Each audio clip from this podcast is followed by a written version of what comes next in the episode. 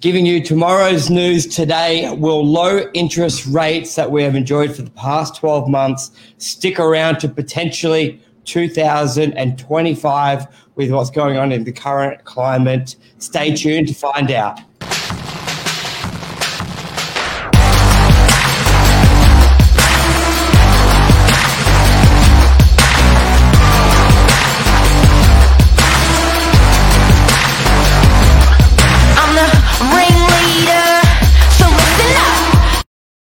Good morning, everyone. Welcome to Morning Minutes, episode five hundred six. Could low interest rates stick around to, to two thousand twenty-five? Hear it here first from myself, Michael Bergio, Mark Novak. Good morning, Mark. How are we?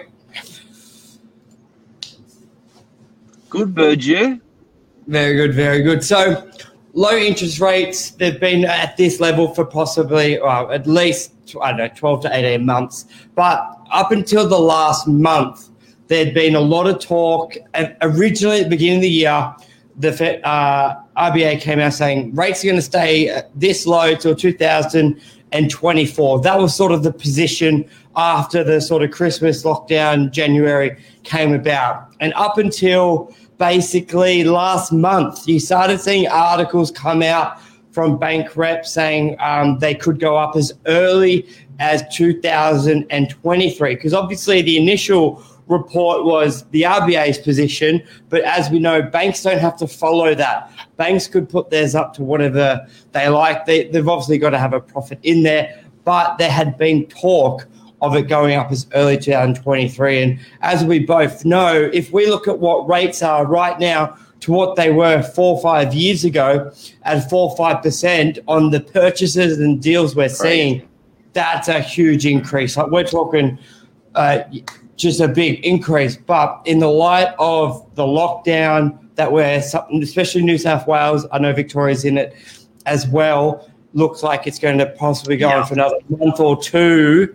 Stimulus going out, rental freezes, a lot of the a lot of the things that happened last year, which to- which made the R B A and the government say, hey, let's keep rates really low, stimulate the economy, let's do all this stuff. We're sort of, and then that in New South Wales in particular, it died down. We hadn't had a, a big lockdown like this for a, quite a long time. And then you start seeing, hey, rates are going to go back up soon. Now we're going through the lockdowns again, the stimulus, and business shutdown more so now than we had before. So do we think that then now the plan, which may have been to put rates up two thousand twenty-three, officially two thousand twenty-four, could that now push back to two thousand twenty-five to almost compensate what we're going through now? Because we've got to have that. What happens now affects stuff in two years, three years time. So let's have a conversation about it. Oh, yeah, look, I think, guys, first of all, uh, our hearts are definitely going out to um, different industries, uh, different states. Um, I had a surprisingly high number of calls yesterday from clients and friends that are just really, really struggling with this at the moment, mentally, uh, financially, uh, physically, getting out to sites. Like, it's it's definitely tough. Um, something that's a little bit different this time is we don't have a fresh tank, full tank of gas financially, whereas we are already on one leg, um, trying to recover from the from the stuff before, and, and people people had savings that they'd used up, and the government had coffer, you know, big coffers that, that were nice and, and full. But this time it's different, and I and for some reason I, I, I thought that each lockdown would be less and less and less. So it seems like this one's bigger than the, than the last lockdown we had when the Northern Beaches got locked down. It seems like it's a lot bigger. It's now sort of countrywide. Um, but indexing that on, onto interest rates, I think is, is it's I think it's going to happen, Burge. Like I, I think that directly, are interest rates going to going to stay low for a while? Well, if it was, if the economy was f- phenomenal, if lockdown was zero, there was no lockdown and property prices kept going, I think it would have been a really good excuse for the government to slow the property market down and put the interest rates up. Whereas I think now they're going to be thinking a lot about putting uh, freezing rates where they are and definitely not putting them up. What do you reckon? Yeah, it's it's crazy to think that we're, yeah, I won't get into all the, too much of it on the political side of things, but you're right. We, we've got the vaccine, we're doing all this, and lockdowns are getting worse, not better. We know more about it anyway, but put that aside because we, um, I, we said early on in the piece that there's only, it's like having a retail shop and you've only got a few items to sell, and that's like our economy, that's like our government.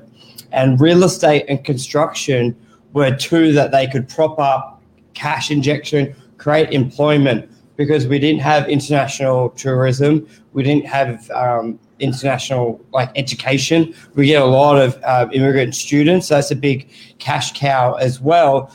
And the low interest rates bumped up. Yeah, property, everyone's talking about that. Yeah, it bumped up construction to a level which I almost think they were like, shit, it's done too much.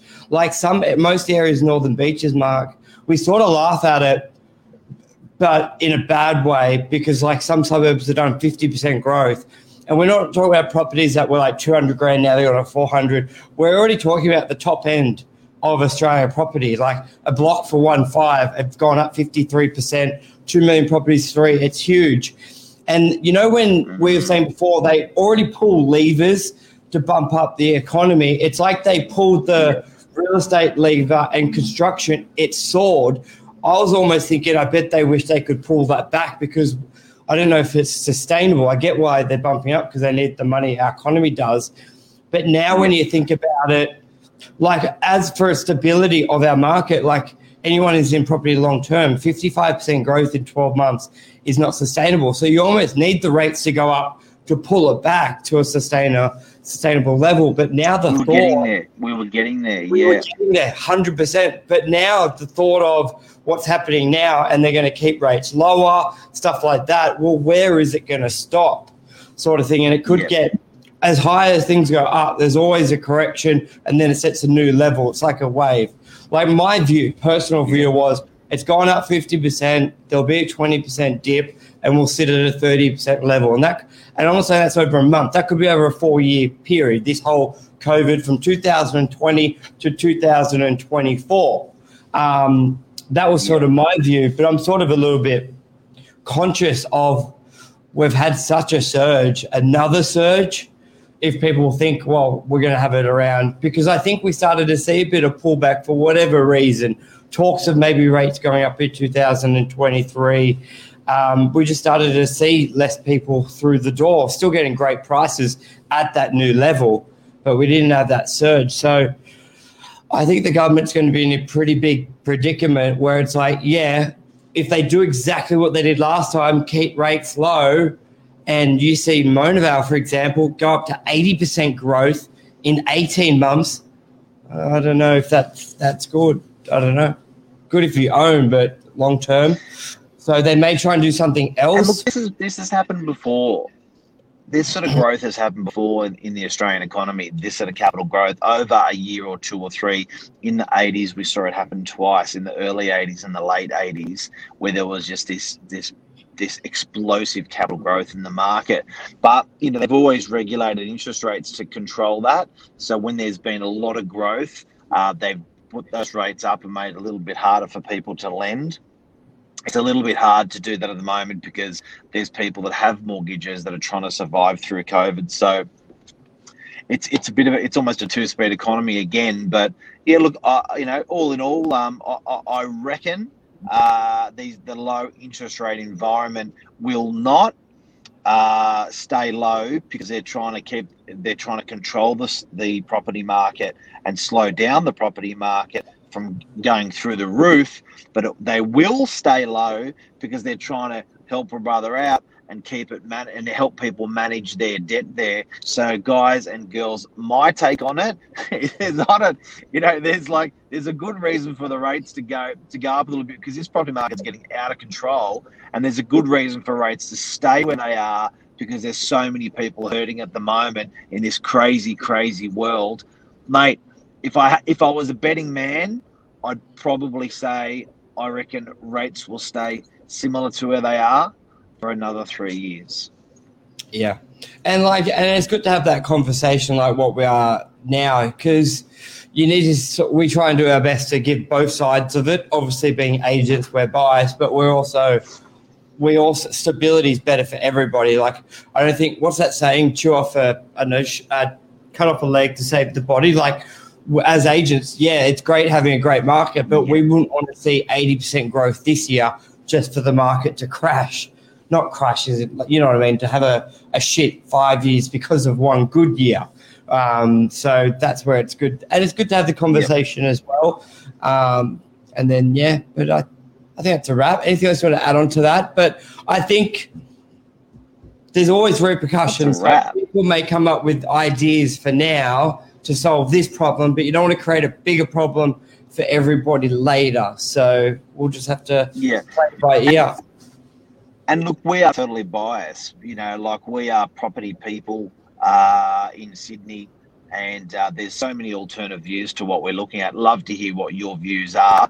Feel free to comment after the show or obviously during the show. But you know, that's I think that's what that's certainly what we're seeing, and it's a long-term view. Like, you know, I'm looking back thirty years now and, and looking at what the rates have done and sort of and, and sort of trying to navigate through this. But but certainly I think the last the last couple of days, and our, my heart goes out to everyone who's affected. There's um, there's people having to live off their credit cards now, and um, certainly our business has been um, has been affected as well. And yeah, it's, it's just it's just it's just a crazy world, dude. It is a crazy world at the moment. Yeah, because I know what's keeps makes me think twice is people buying the like entry level house for two, three million dollars. So let's say you got a debt of two million on it.